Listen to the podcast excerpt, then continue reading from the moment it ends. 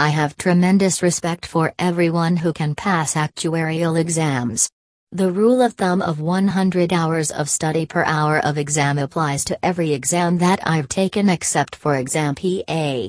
This was because I had already spent three years doing R programming and working as a predictive modeler. Fortunately, my employer's training had given me the statistical background to pass with only about 80 study hours. By focusing on core concepts instead of memorizing lists of statistical facts, once one already has the big picture in mind, then all of the details are easy to remember.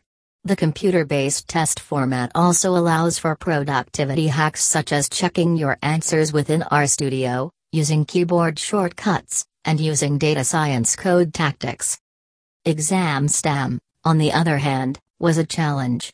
This required that I follow all of the conventional study methods, including an actuarial study manual, about 10 practice exams, and frequent trips to Starbucks. Tips for anyone taking two exams at once. Value your time. My goal was to pass both exams and to save as much study time as possible. I only studied what I needed to on the first take of exam PA. Take frequent breaks.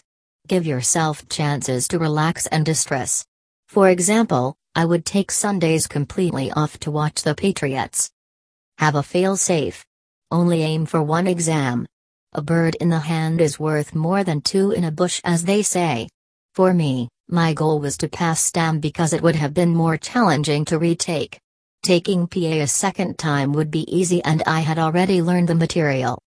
Realize that even when you know the source material, the exam process itself is a challenge. There's a sort of game to answering the SOA questions. Practicing the exam procedure, physically going through all of the practice exams, with a timer, and then reviewing your mistakes is critical.